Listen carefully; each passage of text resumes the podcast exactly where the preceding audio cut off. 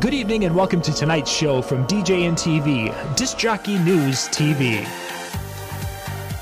Tonight's show is brought to you by Electra Voice, D J Event Planner, D J Trivia, Odyssey Innovative Designs and Cases, N L F X Professional, Promo Only, and the D J and T V Insiders. Hello, and what is up, my good vibe crew? You know how we do here on Disc Jockey News, and today we have a very special guest for the D J Spotlight. If you're a huge techno fan, we've got a real treat for you. This next guest has played at the B P M Festival, Output, N Y C, Movement, Detroit, Watergate, Berlin, W M C, Miami, Creamsville, Club Air, Tokyo, and many more. He's known as one of Canada's most respected techno ambassadors, has a residency at Toronto's Coda, and has made appearances at Stereo, Montreal, and festivals like Electric Island and Dreams. The list of accomplishments, releases, and even a label boss are incredible, yes, but at the core of it all is a driven individual that is ready to do what it takes to make these things happen for himself. And that today is our focus. Greg Gow has sat down to share invaluable information and insight for y'all. Greg, thank you so much for being with us today. You're welcome. It's a pleasure being here.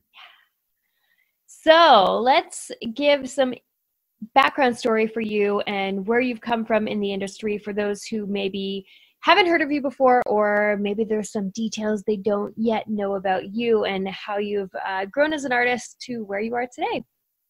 Well, I've been DJing for quite a long time. So the first parties I played at were in the very late nineties, like ninety-eight, ninety-nine, back when there was uh, tons of raves in Toronto and you could throw a party just about anywhere. So in that respect, it was pretty cool starting out at that point.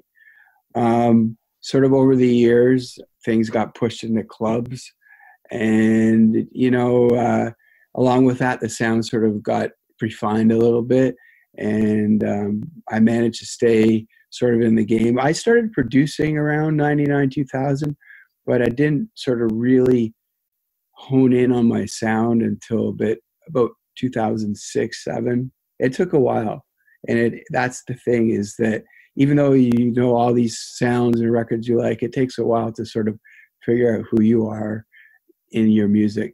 And your DJing can be different than what that you make, but you know, usually there's some kind of similarity. So uh, like, I, like I said, that's when I started, and I've, I've played in a lot of big clubs in Toronto. Back in the day, I had played at System. I was a resident there when that was open. I'm trying to remember what year it closed. I think it was it was two early two thousands, like maybe two thousand five or six. I could be. So yeah, so I was a resident at Government, and um, we did my monthly night called Restructured, which was a, a techno night. And I would start. The club used to go to about seven in the morning, and I would come on at the end of the main room, so around three or three thirty at the earliest, and then play the rest of the night. And it was just the right atmosphere for playing harder hitting techno and and and house, and it was it was just sick. So so that was um, the biggest residency of uh, that I've had in the city. I've also been resident at uh, Footwork and Coda Comfort Zone, um, and then I'm playing sort of quarterly now at a place called Vertigo, which is a new after hours in Toronto, which is really, really dope. So that's sort of the Toronto stuff. Um, I've also played out of town quite a fair amount. I've, I played in South America, Europe, uh, Japan, um, and in the U S, and yeah, lots of places. Uh, best festival in the U S I played is Movement, hands down.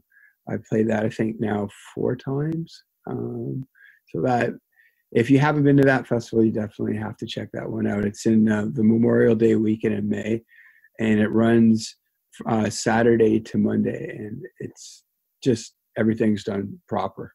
So, so that's sort of um, in a you know a niche thing of where I've uh, been and played and how long I've been playing.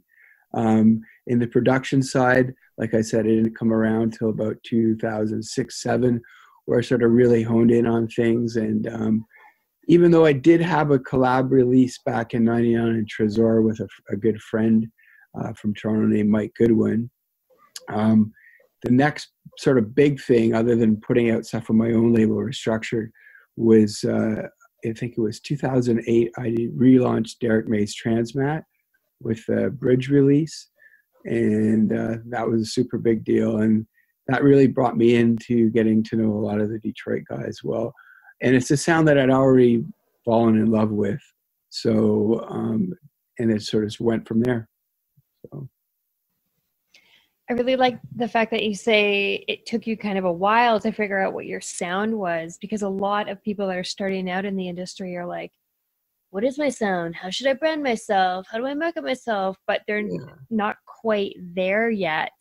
And you got to take your time and, and really sort of focus in on it. You know, like it's easy with this the first tracks that we were making back in the day, we were using like, like an analog board and an Atari and MIDI cables and shit dropping left and right. Sorry, I'm not sure if I'm allowed to. Anyways, um, but you know, so, and now you can do everything on your laptop. You don't need anything else. I'm not saying that's the best way to do it, but you could, technically. And uh, it's just a little too easy to fire a track out, I'd say, these days. You know, you really got to spend your time and, and make sh sure you have something special. So that's what I think. So. I, I can appreciate that. Um, I'm curious, because you've got like such a great resume. You've held down all these amazing residencies and you've done all these traveling or done all of this traveling.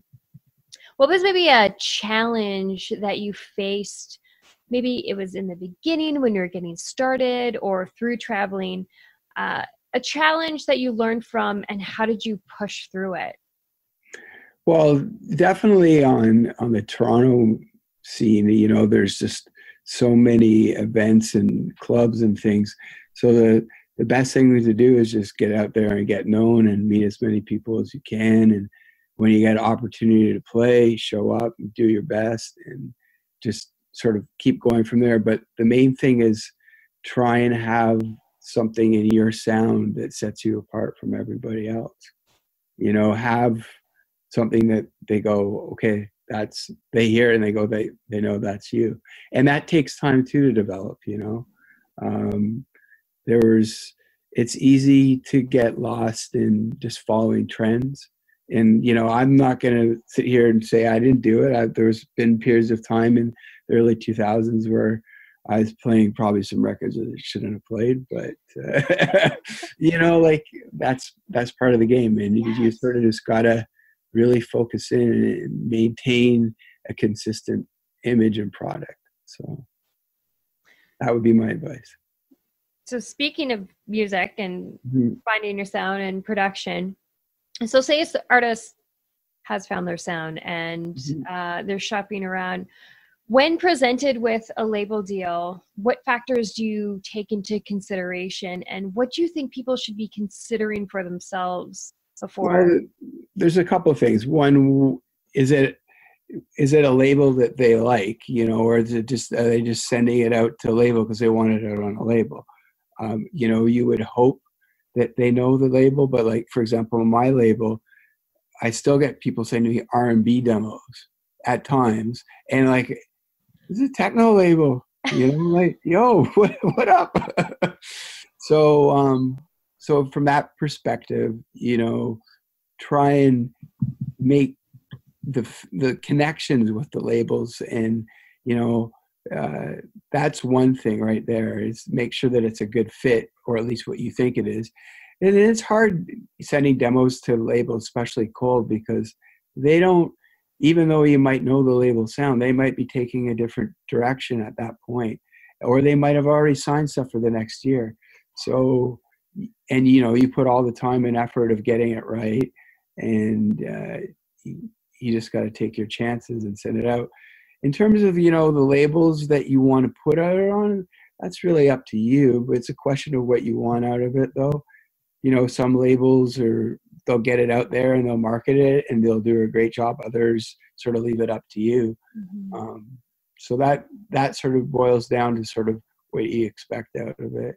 Um, the advantage of putting it out yourself is you can control the whole aspect of it, run all the P R, do all the things, promote it whatever way you want. Um, so there are some good benefits from putting out music by yourself. So you got to be confident in it too. That's a really key thing. There's a lot of people that are like, oh, I don't know, I think it's all right. If you're going to send it to someone, you better be confident about it. So, so that, that's a good point, because so many people are just like, okay, I finally finished a track, let's just put it out there. And then, but like you said, they're not quite confident in it yet.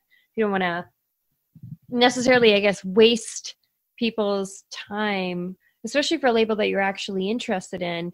But because of your label, if somebody went and sent their tune to you and then mm-hmm. um, it wasn't really at that point where their production level was really the quality that you're looking for, would you still consider them if they sent well, the track at some well, point? What I, what I do, and I, this happens quite a bit, is I don't want to discourage people, because you never know. Just because they send you a couple of tracks that didn't fit today, they might have the next sickest track in a, around the way. You don't know.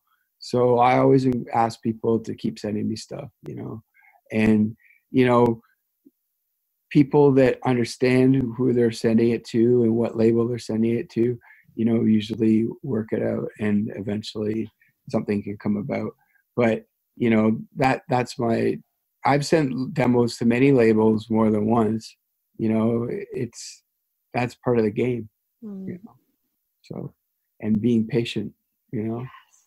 Especially with the bigger labels, because those guys have got super hectic schedules. So they only got a couple of days a week where they can really check email alone. And then for them to download and, and try out tracks and, and get back to you, it sounds easy if you're just sitting around in the same place all the time. But if you're on the road, it's a whole other ballgame. Mm-hmm. So. And I... I like this because you've mentioned patience a lot throughout this interview, in the beginning of your career and finding your sound and, you know, trying to get stuff signed. Do you have any tips that you would give other artists that are looking to stay relevant within this industry with such a loud, you know, social media frenzy yeah, going on? Yeah. No. Well, okay, so one thing is you got to have, like I mentioned earlier, you got to have what makes you s special or sets you aside from other people.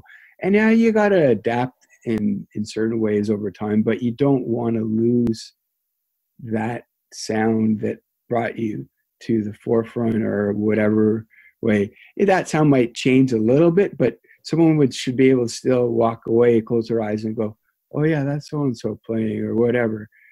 To that extent. And you know, as long as you can maintain that, and and you know, I think it'll help you survive the the different waves. And like like I said earlier, like when things were the raves and and it changed into the clubs, the sounds definitely got refined. You know, it wasn't as crazy, uh, at least in Toronto at, at the early points.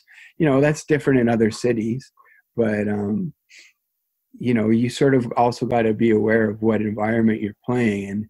And, and like, so for example, this week I'm playing a small place with a friend in, a, in Toronto called Parlor. And it's a, it's more of a, like a bar and a lounge. And some people be like, why do you want to play there? Or like, what's up with that? Because you can play all sorts of different records that you couldn't play at like a rave or a, like an underground event. And, you know, I think it's important that D Js listen to all kinds of music and not just one thing. And, uh, and you know, that's really what it's about. It's about a love of music. It's not about a love of only techno at one hundred thirty-two beats per minute and does da, da, da, da, da, da, you know. So, so yes, definitely have your own signature sound. Try and at least strive for that. and um, just keep it fresh. Yes. So is there anything, well, I, it kind of sounds like this is the thing, but is there anything that you believe everyone should know or understand by, say, the age of thirty? Oh, that was, oh yeah, I was reading, it was like, I remember that was the thing about what book they should have read, that question, right? Yes, yes, or yeah. What book? And the, the book is Chicken Little, The Sky is Falling. Why that book? I don't know, because it's just messed up. Like, what was the last time you read a book and the sky is falling? So, you know, I, I, you know, like, I'm not personally a big reader per se, but like definitely, you know, I think by the age of thirty, the thing is, it's all relative. If you're just talking about music or life, they're a bit different, you know. Um, it depends when you started DJing and when you got into music, because someone, it's not like really an age-driven thing. It, it is in the sense of if you go to a certain club, yes, people could be a certain age. But people who like music, they could be ten years old, they could be forty years old, they could be sixty years old.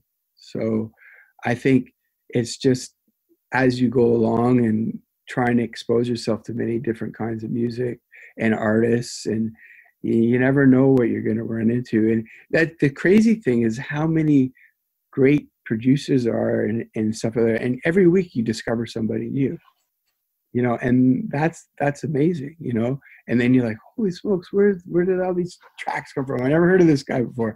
And then you find out they've been around for fifteen or twenty years. And, you know, so I'd say the thing is by, you know, by the age of thirty, just didn't, you know, investigate and be open to things, you know.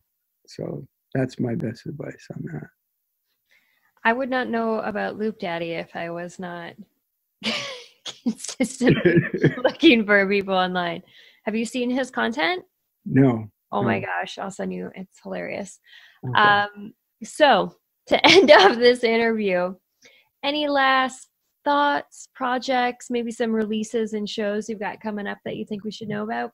Yeah, so um, the next release, so I just had uh, my first E P uh, or release come out on Adam Bayer's True Soul, came out about two weeks ago, and um, actually no, about three weeks now, but um, so that, that was something you definitely could check out because that's still pretty fresh. It was called People Movers, and it was on True Soul. Um, Sometime in April, we don't have the date nailed down yet, but I have three tracks coming on Carl Craig's Planet E, and that's called the Paradigm Shift um, E P. And like I said, I'm not quite sure yet. I believe we're doing vinyl on it, which is super cool. Oh my God. So I can't wait for that. And then um, gig-wise this summer, I will be in the Winnipeg area for the Emotions Festival. I'm super looking forward to it. I believe it's what, August first or second. I can't remember, whatever that Friday is. A long is, weekend, yeah. Yeah, that's the one um, that I'm playing on the, the first night, and uh, I can't wait. The, the last time I was in Winnipeg was for um, mem or meme. I'm not, how do you say it? Me mimetic? Yeah, mimetic. Yeah. yeah, that's it. And that, that was super dope. So, I, you know, I, I think this is going to be a blast as well. So, and uh, yeah, so those are the immediate things coming up, and uh, yeah, should be a fun year. So. Yeah.